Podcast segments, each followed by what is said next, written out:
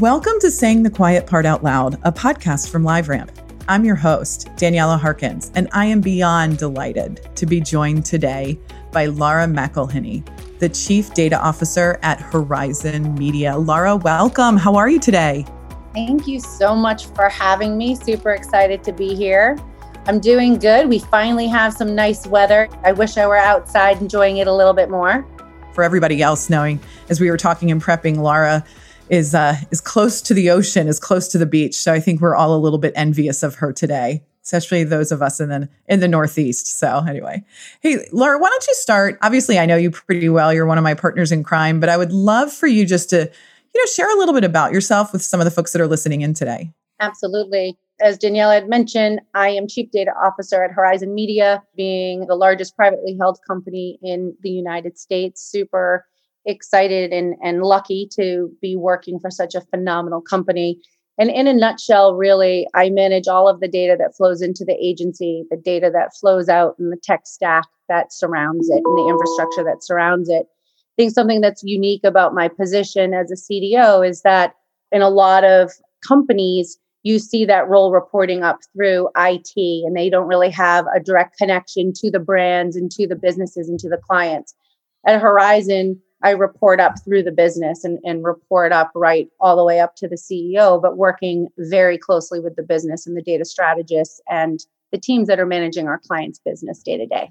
I mean, it's clear that then the the data strategy component is core to driving the business, driving the growth that you see within the agency, I'm assuming pretty big signal. Yeah, absolutely. And, you know, data has always been at the forefront of agencies since I've been in the business. And, you know, I'm not going to say how old I am, but I'm pretty old. It's always been at the forefront. I think what's different is the granularity of the data we have available mm-hmm. to us today, the technology in order to utilize that yeah. data, and yeah. the transparency around it. And yeah. so I think, you know, a traditional media company isn't a traditional media company anymore. You don't buy and plan media like you used to back in the day when I grew up in the business. It really is truly data driven. It's a data driven marketing play through, yeah. through and through. You know, you yeah. really become marketing partners with your clients versus just being the media agency. Yeah, so true. And you know, you sit at the epicenter. You like the way I'm telling you what you do, but I I'm going to anyway. You sit at the the epicenter of data and customer intelligence and really supporting and driving the client conversations about how to increase and and have a really heightened customer experience. So I think the topic that I'd love to talk with you about today is is really relevant to your role and your experiences. And that's around you know how do you build customer intelligence and power right? Data collaboration. But before we jump into that, it you know, I always say I'd be remiss if I didn't talk about the last year and I think everything that we've learned because you and I have spoken at a couple of events together and you know, it's clear 2020 fundamentally changed some things. So I'd love to know since you sit now at the intersection of data technology marketing, can you talk to me about maybe something that you learned as part of 2020 yeah, absolutely. And this has also been said since the beginning of time, right? Clients always want more for less, right? That doesn't mm-hmm. change. I think what happened in 2020, though, is one, partnerships were extremely important. You got to realize who your partners were, yeah. who were the people you wanted to do work with, and how relationships really do matter, right? It's very yeah. important. Those relationships yeah. really do matter. I also think that data really was at the forefront. Like we needed to make it work harder for us because we mm. really did need to make our dollar work harder. More. You know, particularly in media, you're looking at what happened at the beginning of the pandemic when you had sports that just were all of a that sudden died. Yeah, gone. Died, right? You have all this investment that's spent on broadcast, and you're like, oh my gosh, it's spent in sports, it's spent in broadcast, it's spent in venues. What are we going to do with this? And how are we going to do that? And so when you take a look at that and you realize, wow, you know, the clients that were more data savvy were definitely positioned more to pivot quicker, right? Mm-hmm. And being able to help drive your clients to get to that position was a big thing that we learned, right? Trying to set up those strategies for all of our clients, our, our technically savvy clients, our data savvy clients to our not so data savvy clients, right? And even in businesses where it's typical for brick and mortar, how do you pivot them to an e-com yeah. type strategy? Yeah. So you know, all of that was def- definitely lessons learned of how do you future proof yourself, period. How do you future proof yeah. yourself? Right. We yeah. were lucky enough that we had a lot of data at our forefront that we could utilize for our clients on their behalf. So yeah. we, I think we were luckier than most. And we you know, obviously have phenomenal clients that we've been able to work with. Would you say, I might be leading the witness here, but I, I feel like as you think about focusing on 2021 and how you're working with your clients, is that idea of that broader definition of future proofing, is that still first and foremost as you drive into strategies for this year and beyond? Absolutely. And I think clients are realizing that they need to own a lot of their own assets, right? Gone are the days where yeah companies are putting their hooks into brands and the brands can't leave them, right? The brands don't yeah. want that. They need to have portability, they need to have yeah. adaptability, and yeah. they need to know that their data is their asset and that they own it. So you're seeing a lot of brands that are building out their own internal tech stack and need to be able to plug and play. And I hate using that word because it seems like a cop out, like, oh, yeah, we mm-hmm. can plug and play with everything it's a real, it's a real like, statement. It, yeah, it's a real statement, real strategy, and you really have to be able to do that. You have to have infrastructure that is nimble, and you yep. also have to have infrastructure not just on the technological side, but on the business side, meaning the people that mm. are just as nimble in decision making. That was another lesson learned from 2020 is That's that some brands can make decisions quicker than others and it can really inhibit you if you can't pivot and make a decision quickly. That's a really good point because we oftentimes talk about it in terms of technology. We don't necessarily talk about it in terms of the people, right? Being able to make decisions, learn, adapt, and make decisions. Exactly. Yeah, interesting. Exactly. So I'm going to talk about, I literally wrote down data plus infrastructure for a second because I think that plays well into customer intelligence. And I'd love to hear from you on what is it? How do you define it? Why is it important? And then how does that give some of your clients a strategic advantage in the marketplace? Yeah, I think that customer intelligence has always been important. Maybe it just has a sexier name to it now every client needs to understand their consumer and every client needs to understand the journey of a consumer. And customer intelligence really means if you understand that journey and you understand what's important for the consumer then you can help deliver content that's going to make that journey that much more pleasurable and not make them angry right all we want to do at the end of the Absolutely. day is engage, have a brand engage with a consumer and make it meaningful, make that engagement meaningful and wanting them to, to engage back with you. You want it to become a two way yeah.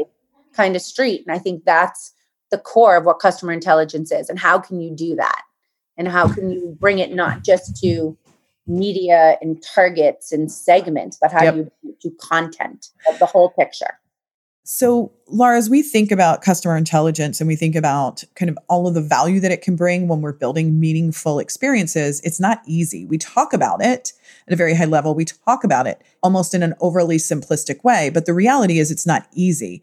Can you talk to us about some of the challenges that you see or that you're helping your clients get through as it pertains to really kind of harnessing the power of customer intelligence? Absolutely. So I think, you know, the biggest thing is for clients understanding what their internal data assets really are and growing what that internal data asset looks like. And you know, we think of it as first party data, but that first party data can be made up of a whole host of different things. It could sure. be your media data, it could be your performance media, how you're performing, it could be web traffic data, CRM, loyalty programs, so forth and so on. And being able to have a handle of what that data asset is, being able to utilize that to help drive what you already know about your consumer, and then being able to find the right data assets that are going to help you enrich and enhance yeah. what you already know about your consumer, because that's going to help you not only bring new consumers to you as a brand, but also to understand what is driving your existing consumer and understanding how you can engage with them and upsell or potentially give more brand lift or whatever that KPI may be for you.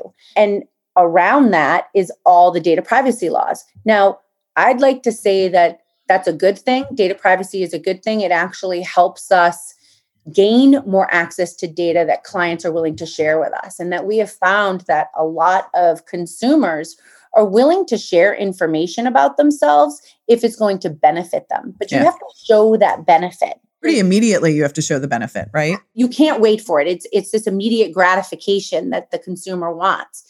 And if you can show that and you can help your clients drive that to gain more information about their consumer and to drive content, better content to the consumer, I think that the quicker you can get there, the, the better you are. And so we help drive them from a consultative standpoint on that fact. Data privacy hurts us in regards to measurement. So, mm-hmm. measurement is the hardest part of our business, right?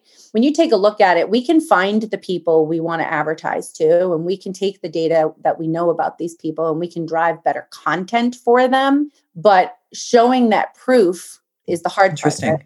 And being able to take those insights and stitch it back and create that nice, like circular vision, right? Because media and engagement with your consumer is not one way. It needs to be two way and it needs to constantly feed the wheel. Yep. Right. As yep. you learn, it's like almost like taking that test and learn approach, but that should apply to everything that you're doing. You're constantly learning and enhancing and optimizing as you go. So when you take a look at at that on the backside, that's where it hurts. And you know, we, we talked about earlier prior to getting onto this podcast, we talked about data collaboration. That's a way that the industry could really work together yeah to help bridge those gaps and to help solve the biggest gaps that we have across the industry. It's interesting. I want to double click on that for a second because I was literally writing down some of the, the points that you were making around enhancing what you know about a consumer, the complex data privacy. So, talk to me as we progress as an industry about data like how do you think about data collaboration and then specifically when we think about enhancing what we know about a consumer and the privacy piece of it i'd be interesting to know your thoughts there around can data collaboration help in those areas yeah i mean data collaboration means different things to different people. There's many different aspects to data collaboration. There can be data collaboration where you have data co-ops where you have smaller brands that don't have enough first party data but they have enough that they could share back, you know, in a consortium of like-minded categories where they could share their data between each other and and without giving away trade secrets utilize that to learn more about brands you could take mortgage companies and insurance companies and you could marry those data assets together to really create a big picture it's going to drive both right somebody looking to buy a new home somebody that needs new homeowners insurance so forth and so on so that's one type of data collaboration. But there's also data collaboration in regards to the brands and the media outlets and the media partners, right? There's a lot of data that these media partners have that they don't necessarily want to part with because that may be their own special sauce. But that special sauce could also be utilized to help drive and close the gaps as we were talking about in regards to measurement. And if the media partners and the media outlets could agree upon what that structure would look like and what the rules would look like and the guardrails, I think that could be a huge opportunity for the industry. It's interesting. So, we talked about from a data collaboration standpoint, the co op, which there have been starts and stops of co ops for like probably as long as you and I have been in the industry. And I think there's varying success to a co op model. I love the example that you gave between an insurance and maybe an investment, or you know, think about financial services that are complementary, or if you think about you know two brands, right? One that might be data rich, one that might not have as much data, but they're very dependent. So retail CPG, there's that sort of model. And then, you know, you talk about it from a media partner standpoint, be it a publisher and brand type of integration, be it a television, right? And brand sort of integration. It's really, I, I love that idea. And I think there's a lot of benefits that come with it if you can agree to what the rules of that usage is up front. That's exactly right. That's exactly right. Those guardrails do need to be in play, and there needs to be a consortium of of sorts. You know, people like to be led. You just have to find who that leader is. When you think about the complexity of data privacy, how does that play into this idea of data collaboration? Does it facilitate it? Does it make it harder? I mean, this is going to sound crazy. I actually think it helps because it's it's black and white. You either have you know consumers that want to participate or they don't want to participate and it makes it easier to share the data what is hard is the processes and the governance around it and if you don't have the right governance around it at all of the players that are part of this like data sharing or, or, or data consortium if you will then it can break down and it can fall because they all have to be following the same framework to ensure that data privacy is happening and that you have if an opt-out's happening that it's happening through the entire food chain of that data collaboration where those points are. But if you have that in, in place then it can be a beautiful thing yeah. um, and very easy to manage right? Because it's it's black and white. You're either in or you're out. Yeah i agree. I'm going to give one more question around data collaboration and kind of customer intelligence. Do you see your clients kind of pushing for this? Do you see them wanting to do more and trying to figure out, let's say, new innovative ways of being able to share data? I'm seeing twofold. We have clients that are realizing they need to own more of their asset and want to be, mm-hmm. be, more protective, but they realize that they need to share their asset out to drive their business. Back in the day, where you would have very data rich clients, but they didn't know what to do with their data, but they still kept it in house and they didn't share it even with their agencies, it became a problem. And it is a problem because how can you be expected to help drive campaigns into sell something or drive an outcome yep. if you don't have access to their most valuable asset? Yep. Yep. Right. But I think there's a trust that has to come with that. And that trust is if you let the clients know your asset is your asset and you own it. That's your asset whether it's media performance, media data, media campaign, sales data, whatever it may be, CRM data, that is still your asset. And the only thing we're doing with it is learning to understand your consumer, to understand, get to customer intelligence, yep. if you will, to drive better campaigns and to drive better outcomes. And you show that you're in it with them, it's shared risk, shared reward. It can be extremely beneficial across the board. And I think it's those are the big conversations and the hard conversations that you have to have with your clients and be fully transparent with what you're going to do with it, what you're hoping to get out of it, and also not be afraid to show when there's a failure because we get better with failure. It would be silly for us to think that failures aren't a part of everything we do.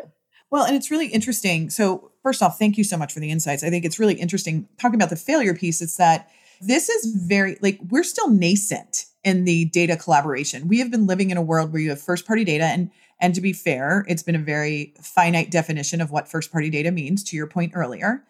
And then how that drives customer intelligence and the third party relationships that we had. And I feel like we've been talking about second party data. We've been talking about data collaboration. We've been talking about those things for a long time. But I think it's only now that we're actually starting to see the tools the it's not just again it's not just the technology it's those that have the data that are looking at this and saying, wow, actually, this can power a better, it, it, it, can power my business, but it can also power a better consumer experience, whether it's for me or one of my complementary partners, as an example.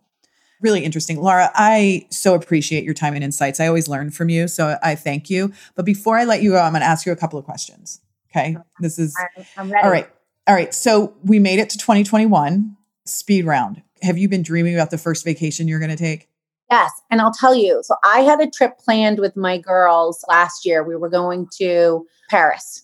They've never been to Paris. I've gone a 1000000 mm-hmm. times, mostly for work. And we had this whole trip planned. My daughter graduated from high school, going into college, and we wanted to have this big trip planned, and it was completely canceled, obviously, last minute. So I think that would, I'm dying to go That's back. Be your first one. I think that will be my first at least out of country trip. We've done a lot yeah. of like driving trips, mm-hmm. but uh, that would be my first big trip is is to head. But I love Paris. I do too. I'll, I'll, tell you, it's the. I think all of us are feeling like the need to get back on it. For anybody that travels, the need to get back on the airplane. And then last question: Is there anything like new show or anything that you binged in 2020 that you can't get enough of? So I'm going to embarrass myself right now, but I'm going to do, do it anyways. So I have five children, all different ages, and totally binge watched Gossip Girl. Had Love never it. seen it, binge watched it, absolutely loved it. I'm ashamed to admit it, but absolutely loved it. Enthralled with these 17 year olds that, you know, literally it was true drama TV. And then I went back and rewatched with my boys Dexter, which you root for the bad guy, man. That is a him. great show. Oh, yeah. Oh, it's dark and beautiful. I love it. Oh, I love it. it. Laura, I adore you. Thank you for joining us today. Thank you for sharing your insights. Always super helpful. And I, I appreciate your partnership and your friendship. So thank you. Thank you so much for having me. This podcast was brought to you by LiveRamp. You can find us online at liveramp.com and follow us on Twitter and LinkedIn at LiveRamp. Subscribe to Saying the Quiet Part Out Loud on Apple Podcasts, Spotify, or however you listen to podcasts.